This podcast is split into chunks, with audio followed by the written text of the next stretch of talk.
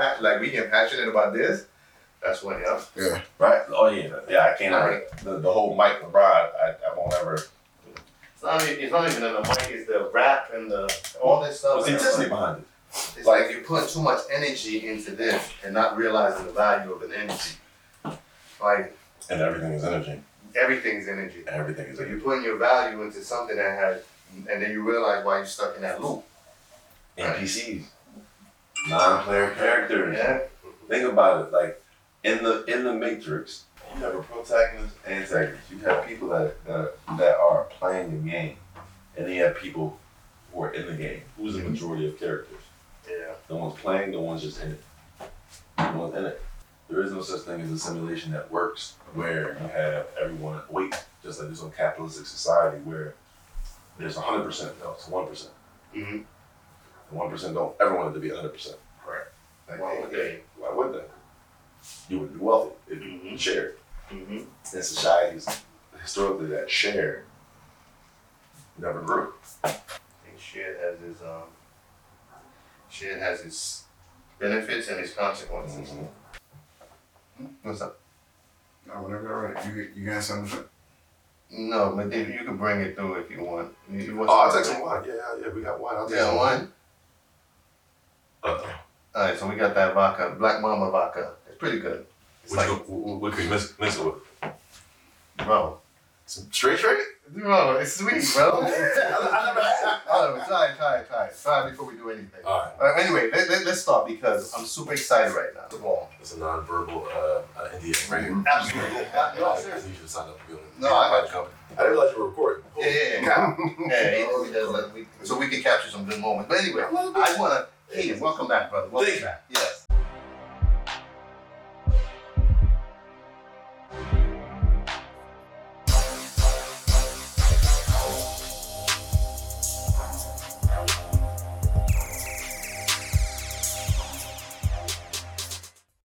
Happy to be here. I thought it was very uh, interesting from the moment that we were talking. Every time we had a topic in mind that we wanted to discuss, Mhm. we always veered left. Mm-hmm. We never stick to that one topic because something else comes up that's deeper than what it is that we initially had. So that's an indicator of minds coming together and sparking off, and then Mhm. it goes in different directions. So we can start off with something, and Yeah. then all of a sudden it planes to someplace else. Absolutely. And that's why I love having conversation with you because it's very stimulating Always. and it really gets me going. But um, Shout out to Black congratulations. It's, it's Yeah, shout out to Black Mama. Let's not forget the the drink is what it's hitting, right? That's it. Yeah, Black Mama vodka. Black Mama vodka. um, but yeah, let's let's keep it going. Mhm. So first of all, congratulations. Right, two two things. You got married. All right, Best decision of my life. best decision. Yeah. And you on a roll. Yeah. You Forbes magazine Yeah. raised a hundred million dollars. Shout out to 100 million. First one. You feeling good? Um, I'm feeling like I need nine more of those hundreds.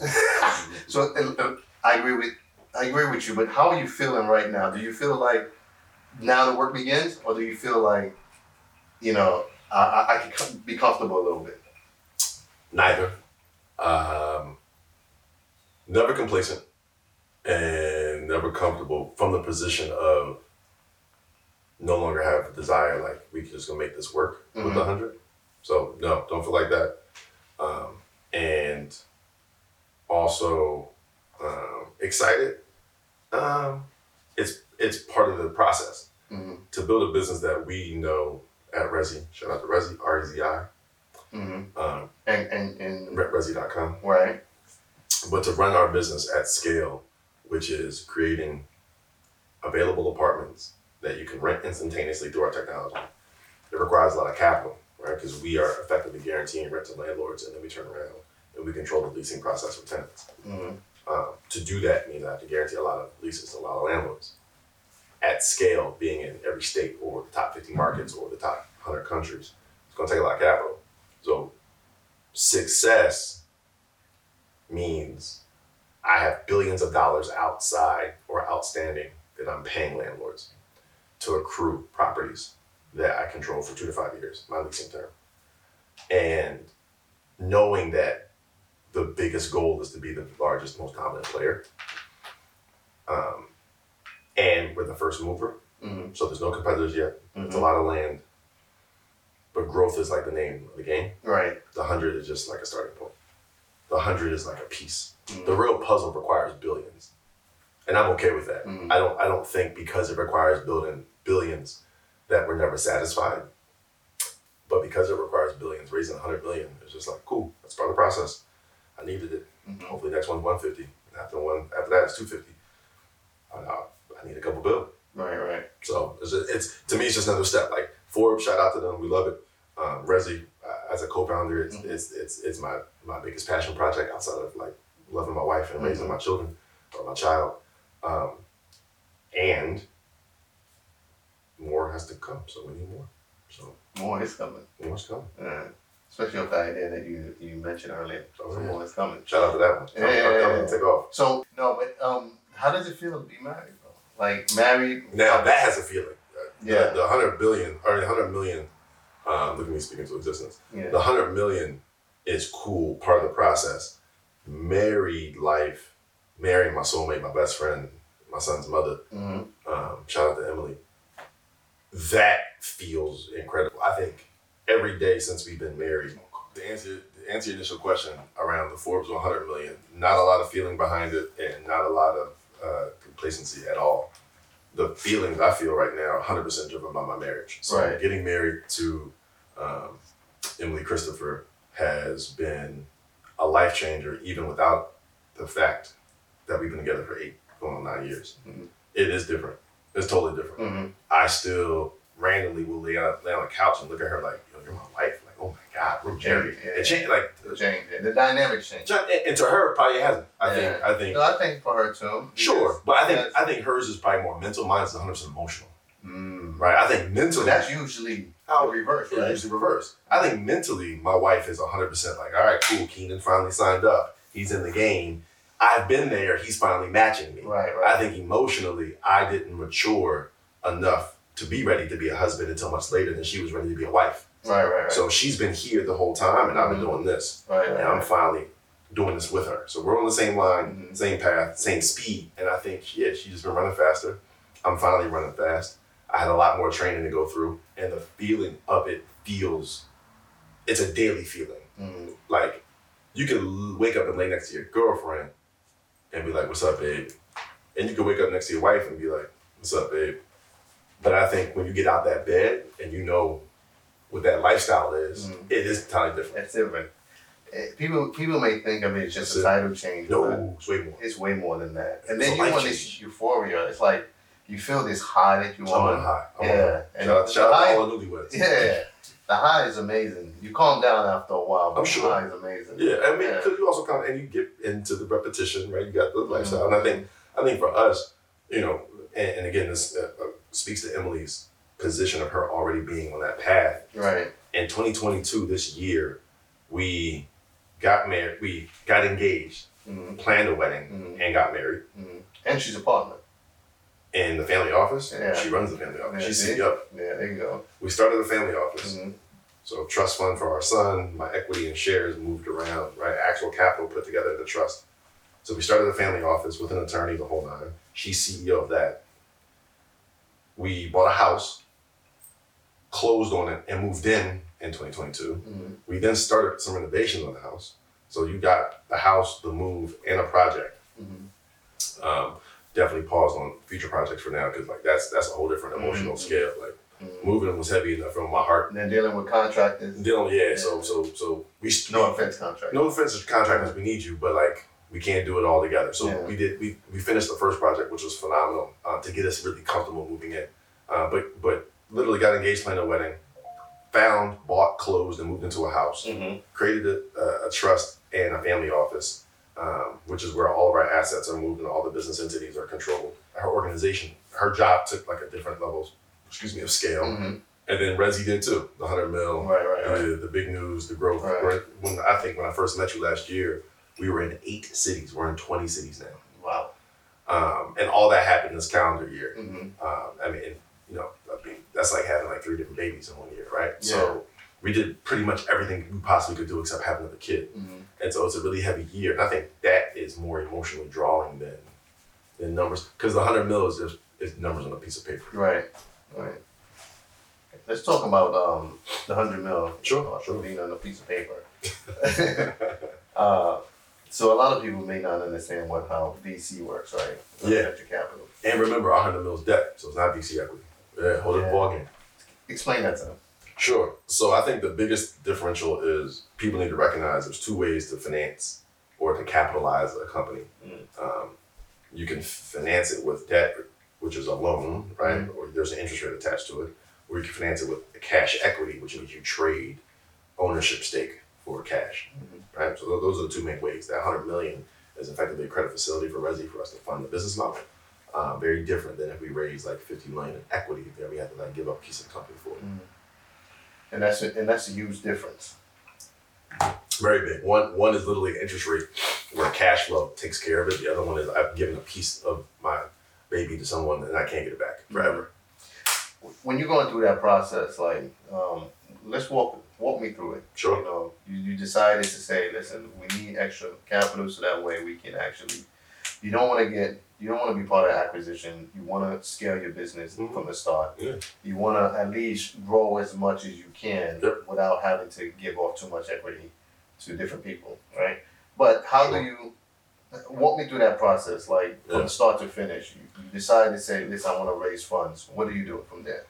I think our story, my answer is different than the general answer for how it works. Mm-hmm. My answer for for us was we already had an established smaller facility that we just grew.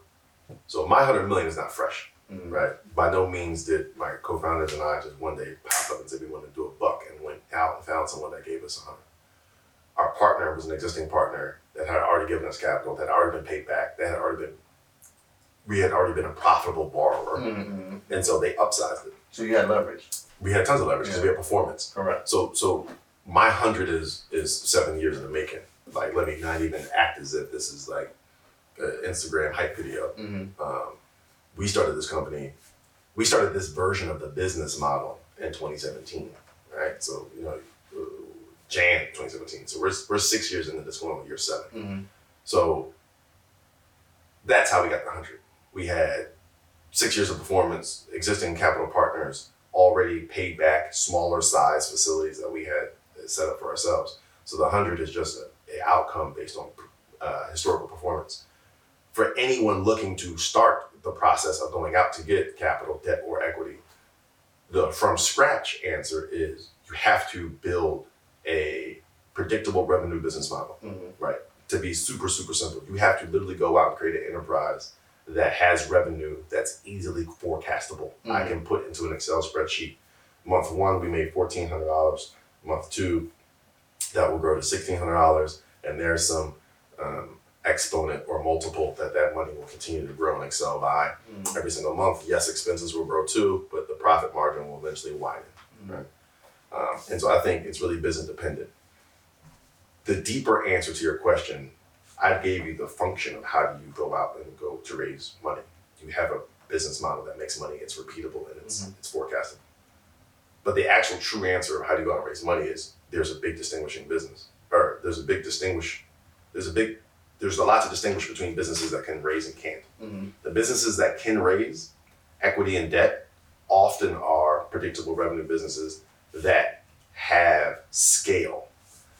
A predictable revenue business also could be a corner store. Mm-hmm. It could be a bodega. It could be a car wash. It could be a restaurant. It could be brick and mortar. It could be a single location. That does not raise venture equity, right? An investor who puts equity cash out to take in return shares, Mm-hmm. they don't want small one-off businesses Mm-hmm. but that's okay. Small businesses have an entire different food group of places to raise capital. Mhm. The government, grants. The US is built on small business. So you actually never have to even talk about VC or venture capital equity if you run a small business. If you run a small business, you go right to the debt. You go right to the loans. You go right to the SBA, right? There's so much there. Um, so I think that that's where you start. If you're listening to this and you're trying to understand, or you're watching this because the title says venture capital, or whatever you're going to title this conversation, how to raise VC equity, or just insights to VC, just know there's a small proportion of businesses that can raise VC equity. The majority of businesses can't. Mm-hmm. So just to like get that easiest thought to understand through, um, to you is really important. And if you can't raise VC equity because you're a standalone business, you're brick and mortar, you don't plan to scale. You're from Queens. You want to be the biggest donut shop in Jamaica. Mhm. You want 10 locations. Hard. You got to compete against Dunkin' Donuts. Hard. You got to compete against Starbucks and Krispy Kreme. So getting one off the ground is a lot. Mhm. By the time you get to two, that'll be also a whole lot. By the time you get to double digit amount, that's probably your second generation doing that.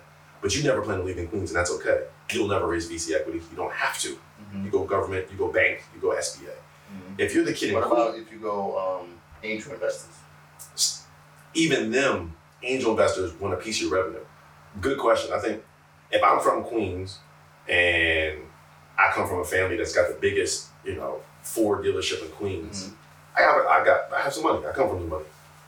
If I'm an angel investor and I got friends who want to do brick and mortar businesses, and I give them money for a donut shop or a car wash, I'm not taking necessarily shares in their business. I own a piece, and that piece is equivalent to how much of a percentage of their revenue I take.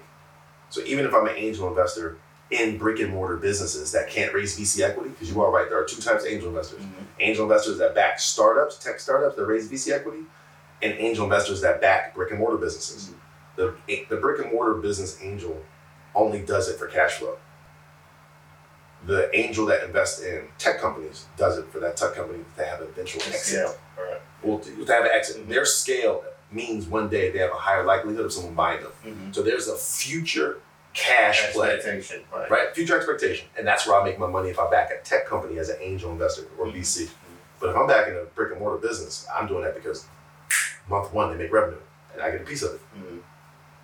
Eventually they may or may not sell, but at the end of the day, I'm not doing it for the long game. I'm doing it because every single month that's going to pay me back some money. Right, right. And with the, with the other one, with so I do want to I want, I want to circle back real quick. Sure. Let's say now, you know, I have I have a deck. Uh, let's start from scratch. Mhm. I have a deck, and You're a founder. I'm a founder. Okay. right? And I'm and I'm doing semi semi okay, and but I'm looking to get some funding, and I know two one of the criterias that I think is very valuable, in my opinion. But I Yeah. want to hear your thoughts, right? Sure. So there are two things you want to focus on, right? One one is let's see how how can I scale this business, right? Yep. And the other thing is who do I need on board to make sure this business is successful? Mhm. Now, as somebody that's been through the whole VC journey, what what is the crucial thing that you think that validates somebody to go ahead to go start asking for money? Is it that people look into your team, or is it that people look to see if you can be profitable, or it could be a combination of both? Most often, a little bit more context is needed. Is this your first time? Are you a first time founder? Let's start from, from scratch. But are you? From have, start. you have you done it before? No. No, Your first time No, founder. first time. Right, Okay. first time. So if you're a first time founder, the answer is not um, profitable. It's can you secure your first customer? Mm. Just starts there. Profitability is a very far fetched margin for or concept for a first time founder. It's going to take you a long time before you're actually profitable. Most often, the goal is just to break even. So profitability is not really on the table, and team really is on the table. If you're a first time founder, your biggest proof point of success can I raise some equity capital from an investor? Is can you find a customer, and can that customer pay you, and is that customer paying you repeatable? Mm. If so, then I'd say, how do you go from one customer to two, two to four, four to eight, eight to 16, 16, and so on as a multiple? Mm. Excuse me. That level of growth as a first time founder is the first line of defense for am I able to raise equity? Because if I can find a customer, they pay me, and I can grow that customer, and I can double that customer size, then there's there's a there there Mm.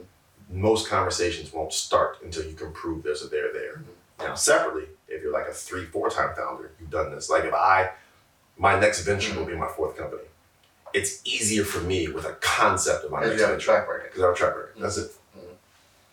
And you can't. And you can leverage that track record, record to say, uh, listen, every company that I've, I've been a part of been profitable, and we were able to exit. with or this or or had an exit. It doesn't have to be Right, profitable. Like a lot of companies lose money until they grow huge and get bought. Mhm.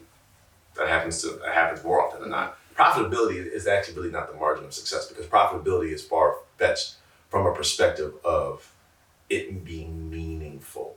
You can go public losing money. You can go public just with scale. I think the market now has proven profitability is more important, which is Mhm. probably why you're using that word more than the first time we Mhm. met. Now, when the market's terrible, everyone's focused on profitability. Absolutely. Does it actually make money? Not fake money like, you know, just deal size or vanity metrics. Does it actually have income, expense, and a remainder? Right? Right. And so I think from today's perspective, profitability is important, but only for late stage companies. I think if you're early stage, you have to prove you can be profitable, Mhm. but that proof point usually is early set of customers that are paying. hmm So now you have the, a user case scenario, like you, you can prove that you can get customers. Mm-hmm. You can prove that you can turn one customer to two customers. Mm-hmm. What is the, what's the next step? Gotcha. Good question. If you can prove that you can secure a customer and grow that customer base and grow that revenue, then your next step is team. Because usually product, no matter if you're a first time founder or a four time founder, product is iterative. You're always going to change. Rezi's product is is on no BS, probably business model version 12, Mm-hmm. iteration six. We're always tweaking the model.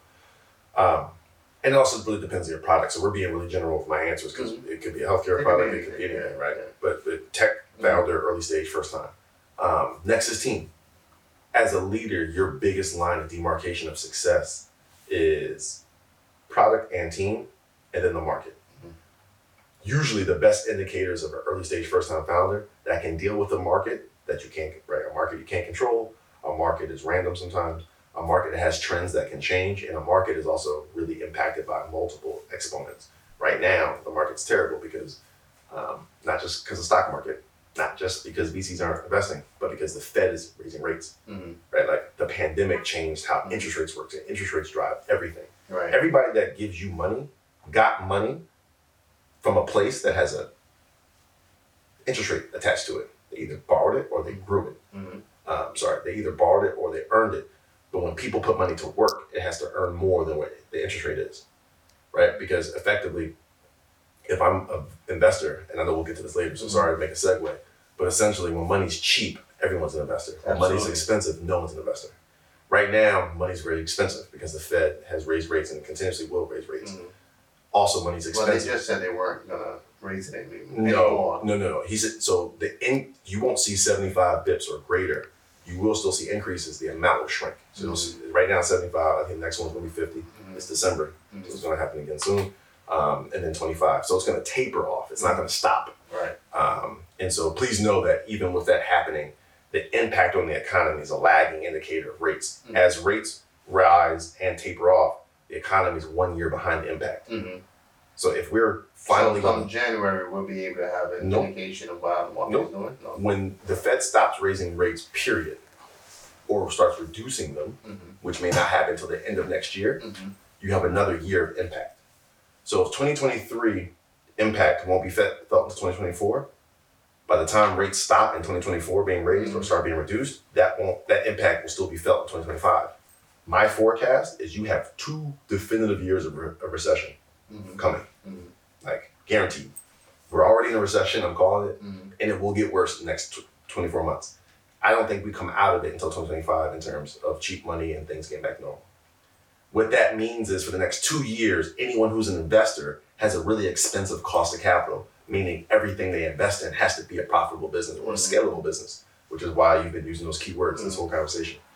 So to bring it back to your answer, since the market is unpredictable or we know the market's going to be bad for the next two years, to raise equity, you actually really, really do have to have a real business model that makes consistent monthly revenue, MRR, and it's forecastable Mhm. um, on an annual basis, ARR.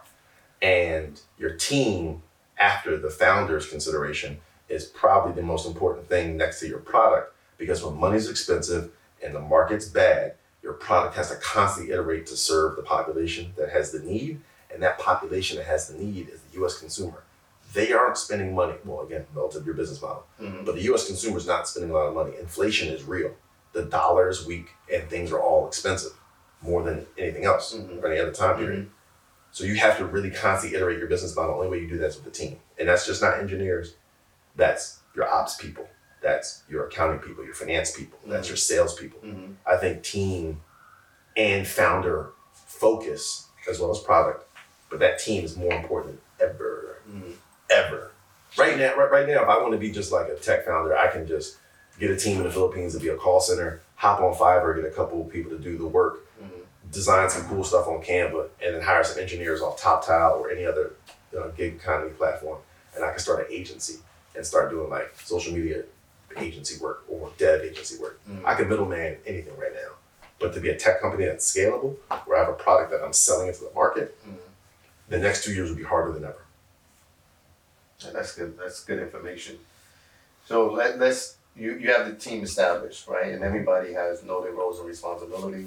You you know who is um basically the point man of the operation. Do you Or work on- Or, point woman. That's true. Let's not be biased. Not bad. Um, do you go after? Do you work on your thesis? Or what, what's the next thing you need to do? I think I think the hardest part of your question is that is if if or Mm-hmm. because if you're a great founder, you can probably get a great team, but a great team in this market is only going to take a bet on a great product, Right. right? Because if you if I'm a top tier engineer, I can make two three hundred grand at any big institutional tech company. If you're a first time founder and you wanted me to quit my job to jump on board and take the risk Mhm. that has a high likelihood of failure because the market's bad, Mhm. you better have a real good product, real early set of validation with uh, revenue and a growing customer base. Mhm. If you have those things, you can probably build a team. But I'm gonna tell you right now, the easiest thing for anyone to vet isn't the thesis; it's the team commitment. Mhm. I agree one hundred percent. Per per our other conversation. Yeah, yeah. It, it- it's.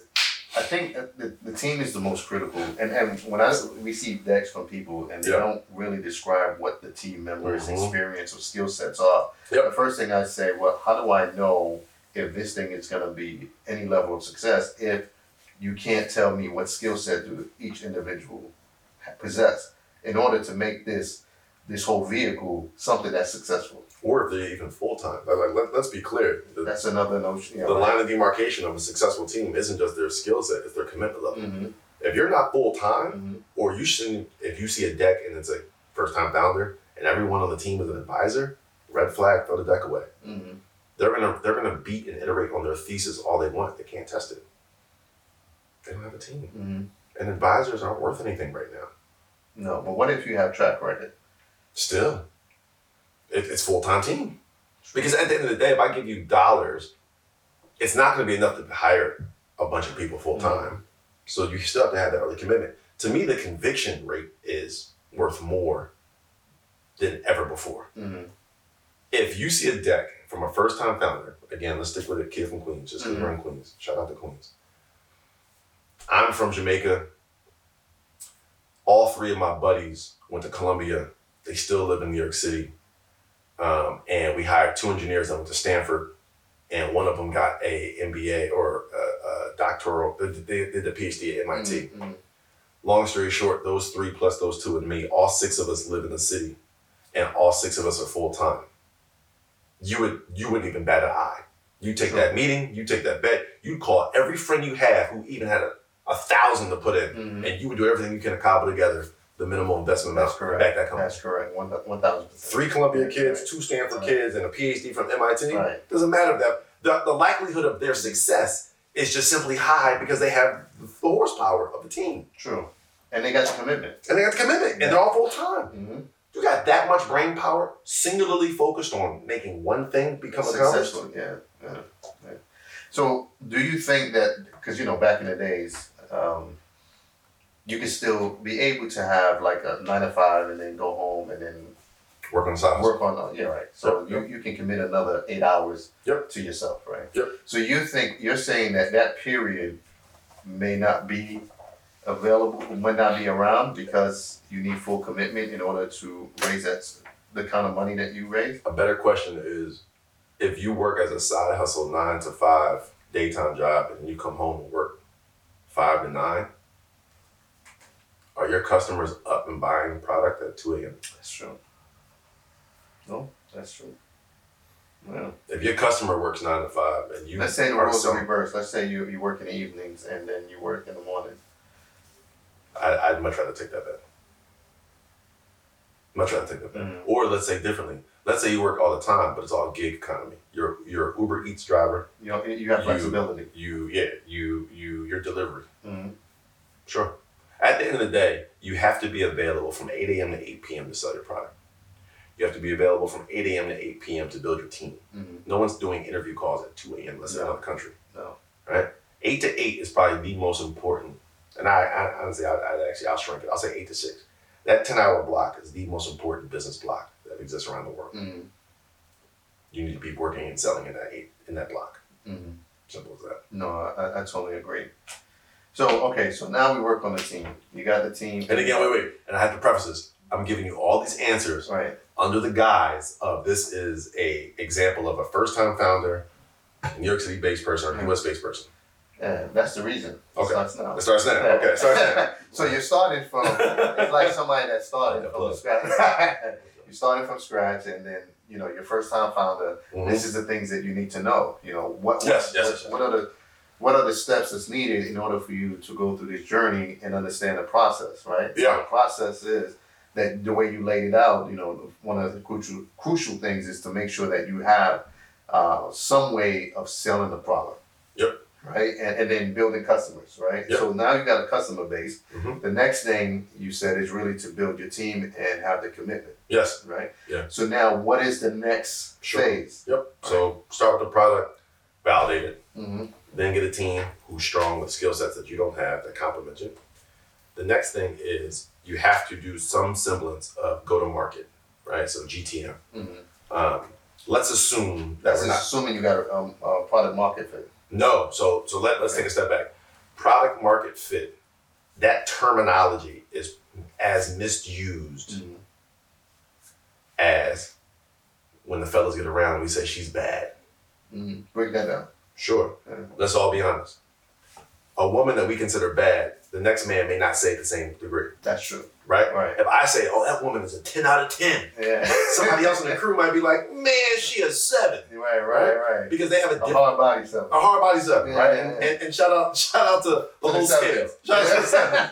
to the whole scale, right? I think I think I think the reason why I bring that up is because we laugh, but we laugh because we know that a man's opinion of a woman's physique and look is dependent upon that man's taste. Fact. Some brothers like Yeah. big and thick, some Yeah. like them small and skinny, like the Fact. whole scale, right? Mhm. Right? Some brothers like them different complexions, the whole 9 Mhm. Product market fit is a very similar term in venture capital. In the VC startup world, product market fit can mean per your business model Mhm. in the in the in the space you sell to. It could be a yes, clear. I sell to New York City based car dealerships that are Mhm. independent. So not the not not the Ford brand, or sorry, all car dealerships are independent. Um, um, I sell to used car dealerships only.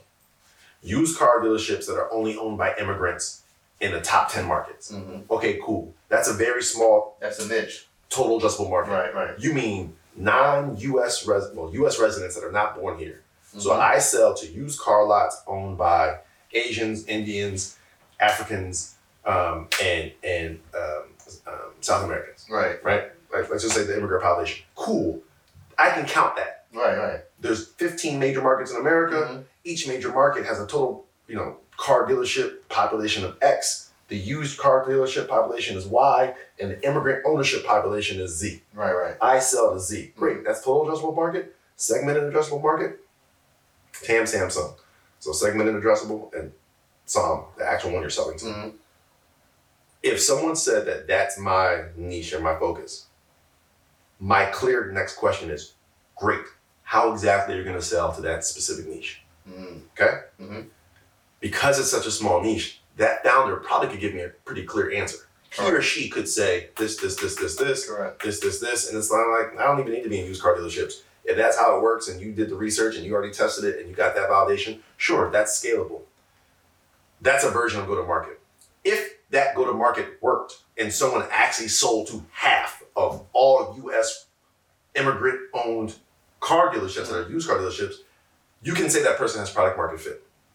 They control. They've sold to half Right, of right. all U.S. owned used car dealerships owned by immigrants Right, right, right.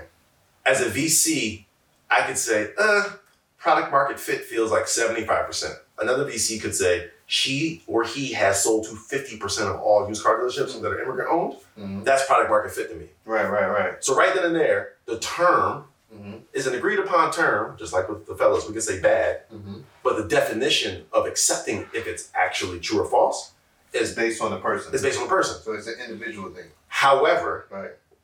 in the market of VCs and founders, we all agree product market fit ain't two people buying the product, or 10, or one city. Mm-hmm. So I think we use product market fit a whole lot. It's really hard to get. Product market fit takes years. Right. In my example, Mhm. if I am the young woman from Queens that sells to immigrant used car owned used car dealership owners that are immigrant population, how long would it take me to get half of every single one in the top 15 cities in America? Take me years. It take you some time. Take me some time. Yeah. I got to hit every Caribbean, South American, Asian, city, Indian. But even some cities have their local markets, Of like course. local areas. And those guys aren't on Facebook all the time. No. They don't read the newspaper. No. Like, come on. Mm-hmm. So that's no different than the kid from the Bronx saying, like, look, at one point in time, the Bronx had the most um, auto body shops in all of New York City. Mm-hmm. The Bronx. Mm-hmm. Literally every other corner of the Bronx was Poppy's uh, car, like Yeah. Right. Yeah. Mechanic. mechanic. And Yeah. Queens was number two. Like, who would have ever thought? Who would who did the math? Who did the math, right? And if that kid dominated the Bronx, mm-hmm. that still would be product market fit because that's one borough in five. Right? So product market fit is really defined generally, high level. Don't don't take this as, as gospel. But as you have hit a majority of the market Mm-hmm. to be a customer. Right. Right. Right. Majority is just as ambiguous as bad. Right. Right. Right. Right? So long story short, it's not about product market fit, long-winded answer. It's actually just about validating um, a buyer profile. Okay. Right? Yeah. So market validation is what all first-time founders should go for, not product market fit. Product Right, market fit takes years. That's a that's a majority ownership of it, or to be a dominant player. But market validation is I have multiple customers from multiple places paying me different prices, and I've retained them all. Mm. Okay. So now that you broke that down, let's go back to the original question. Cool. All right. What's next? Okay, and you should keep me on the path. 'cause- Yeah, yeah, yeah. No, we're no, no, drink we- no, we, we, we're gonna keep you on path because I, On the I path, want on the path. Yeah, I want to make sure that we we try to outline as much steps as Yeah, yeah, possible. yeah, yeah. All right, so yeah, for, so recap was the founder. Mm-hmm. They, sorry. yeah, they Uh-huh. have a thesis about a product or service, Right. and they got validation because they got a customer who they sold it to. So step Correct. one, right? That one is out the way. Step one is out the way. They figured it out of what they want to do, and someone paid them for it. Step two is they then built a team. All right. a team that's preferably full time. Step three is they've then devised a clear go to market strategy and it's starting to work, right? Mhm. Let's use Alameen as a prime example, right? Just so we can really tangible Mhm. make this tangible. So Alameen, when I met him two years ago, Pavement was an e-commerce platform and he literally had a warehouse in Queens. Right. Okay, so Alameen was selling products around the world. Right. Right. Right. Alameen then realized that they're really to solve a problem at scale to build a business that makes sense. I have to solve the actual delivery problem, not the product sale. Right. Right. Right. So Alameen shifts his entire business model and he starts Pavement, which is literally the last mile delivery logistics platform. Okay, so now Al has a thesis to make package delivery more efficient because the inefficiency is a massive cost. It Right. costs billions of dollars a year inefficient Right. uh, and inefficiency around package delivery, and the labor market is sucks, and the way people track is terrible, and the tech delivery drivers have is trash. Al says the answer isn't even solving like the things I just mentioned. The answer is in the last hundred feet from the guy that get the guy our guy that gets off the truck to Mhm. the, it, the package being dropped off at the door. Alameen says I'm gonna build technology for that last hundred feet. Not a foreign concept thesis shared by many in a lot of places. A lot of companies have raised money off that thesis. Our specificity is, yeah, but the way you actually do it, shout out to pavement, is you make drivers operate like Waze where they actually talk and share notes and things get Mhm. and like the efficiency. so, yeah. So you update it in real time. Right. So the communication between the package delivery and driver and the location is shared amongst the masses. Mhm. Cool. Makes perfect sense, Al. But to start, he can't just build tech. Because if he does, he can be the driver and delivery person himself. Mm-hmm. To validate it, he needs a bunch of trucks, a bunch of drivers, and contracts at all the different distribution warehouses to get the packages to start. Yeah. Right? So Alameen says, I understand that. I come from space. I'm ex Amazon. I get it. Ah, ah, ah. He goes to Techstars. He gets some capital raise because he went to an accelerator. So all first time founders recognize that you can go through an accelerator. You don't just have to talk to individual investors to get money. Mhm. There are entities called accelerators that incubate you for three to six months and help you grow your business from scratch. And sometimes they they buy you too, or they invest into the company. Well, they always, yeah, yeah. Mo- Most of them, the ones that are worth it, guys, are the ones that give you capital at the end, right? So Alameen goes through an accelerator, and Alameen comes out the other side and says, I have clarity in my business model. I know how to scale. I know how to go to market. So he starts getting contracts on distribution warehouses. Now he has to do the hard hustle, which is build a team. hmm He has to go backwards. He has an independent pavement team for the company, but the technology has to be validated by users. His users have to be delivery people. So he has to hire delivery people. hmm He does that. He gets contracts. He gets trucks. Then he actually has to do a bunch of deliveries and actually aggregate, clean, and synthesize Mhm. synthesize the data. So that's part four. So, our, in our example, Alameen started with a thesis and a product and an early customer. He then got a team. He then got a really clear go-to-market strategy hmm but then he has to execute on the go-to-market strategy, meaning he actually has to show the business scales. So that's what he's doing right now. He Mhm. started off in one market, now he's in four, right?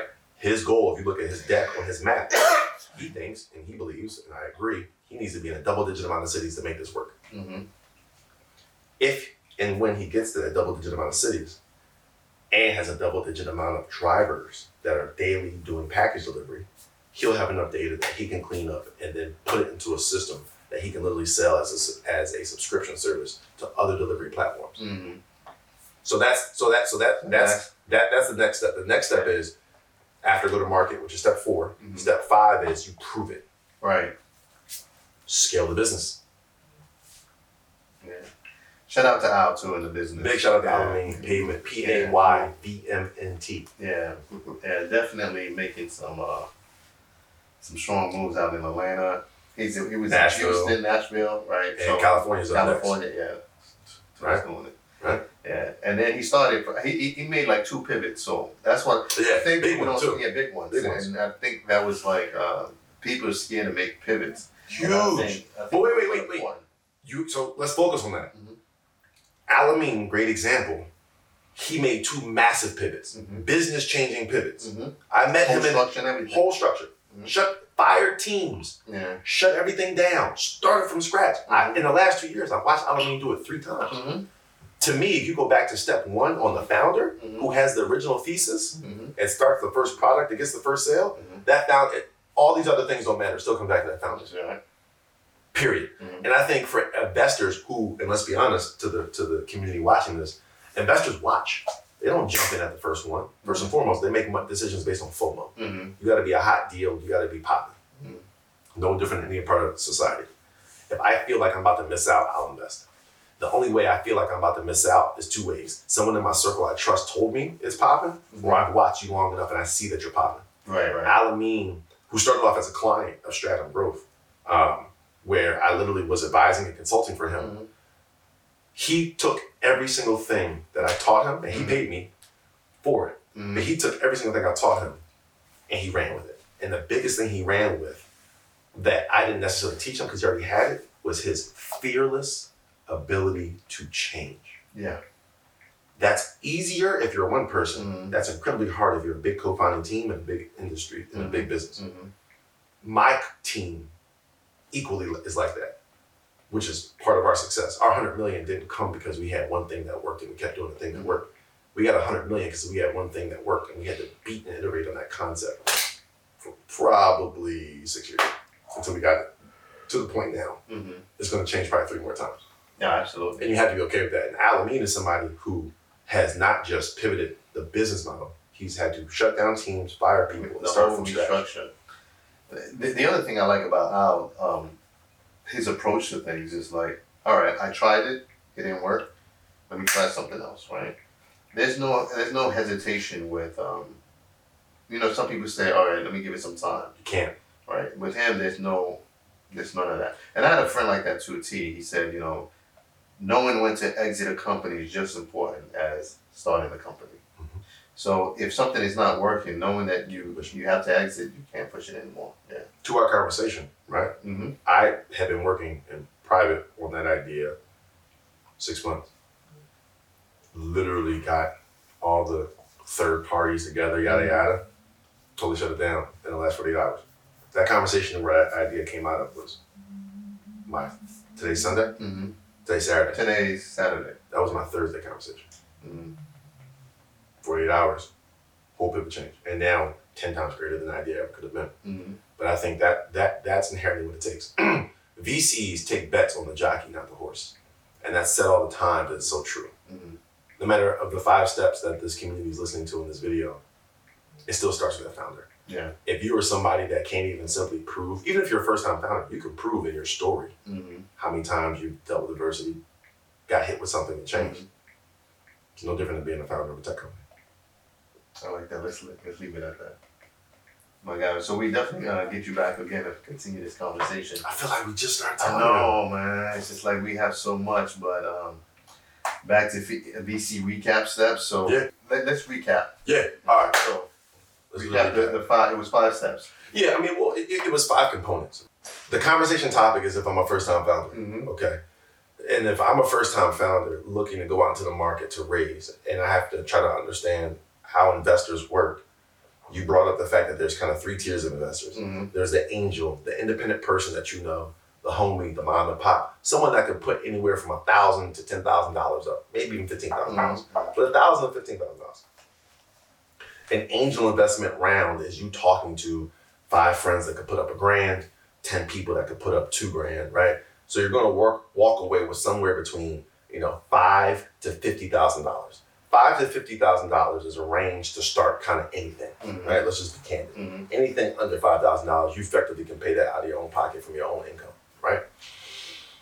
So if you have that five to fifty thousand dollar range of an angel investor, you're talking to them, and you kind of are talking to them only from two different directions. I have a brick and mortar business that is something tangible that you can show up to that makes money, or I have this technology business that I'm going to effectively sell. It's a product or a service.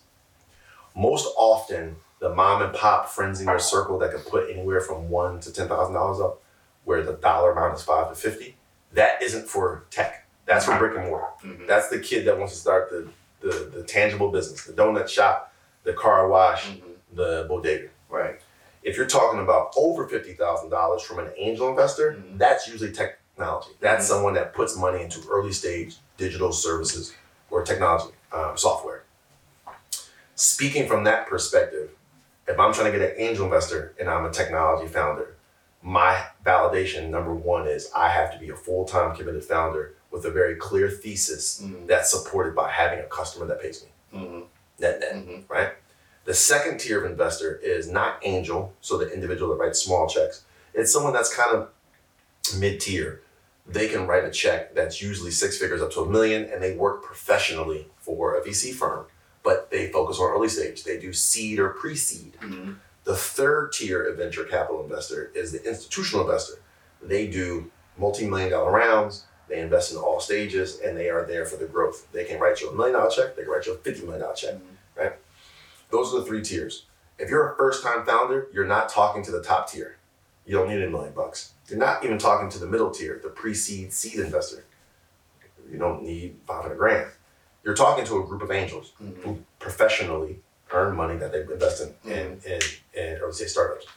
And they do that validating if you're a full time founder with a clear thesis, customer with revenue. One customer, one amount of one dollar amount of revenue coming in, right? The second step was team. Are you able to secure a full time team? It's not about the number, it's about are they fully committed?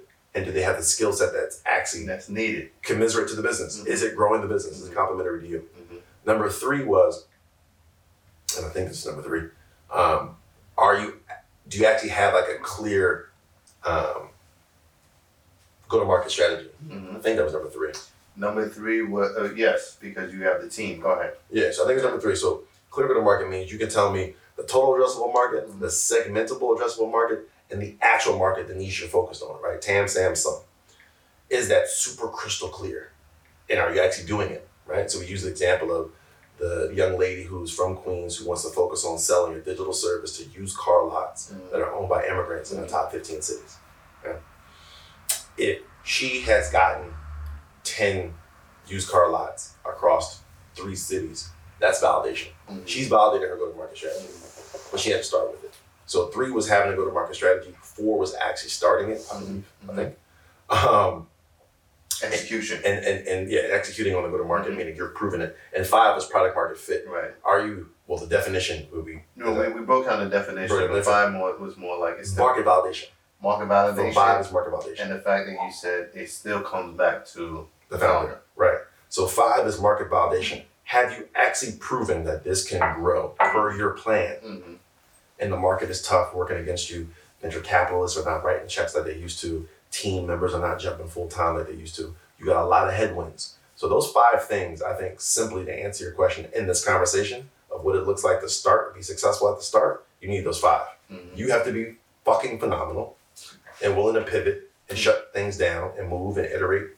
You really have to be able to find people like kind to you. Mhm. You really have to be able to prove you can earn the money. And if you can earn money and earn, earn customers, then your go-to-market strategy could make sense. But it's got to be super clear. Execute on go-to-market strategy, Mhm. right? Mhm. And then scale it up to get some real market validation. My guy. Thank you for the time.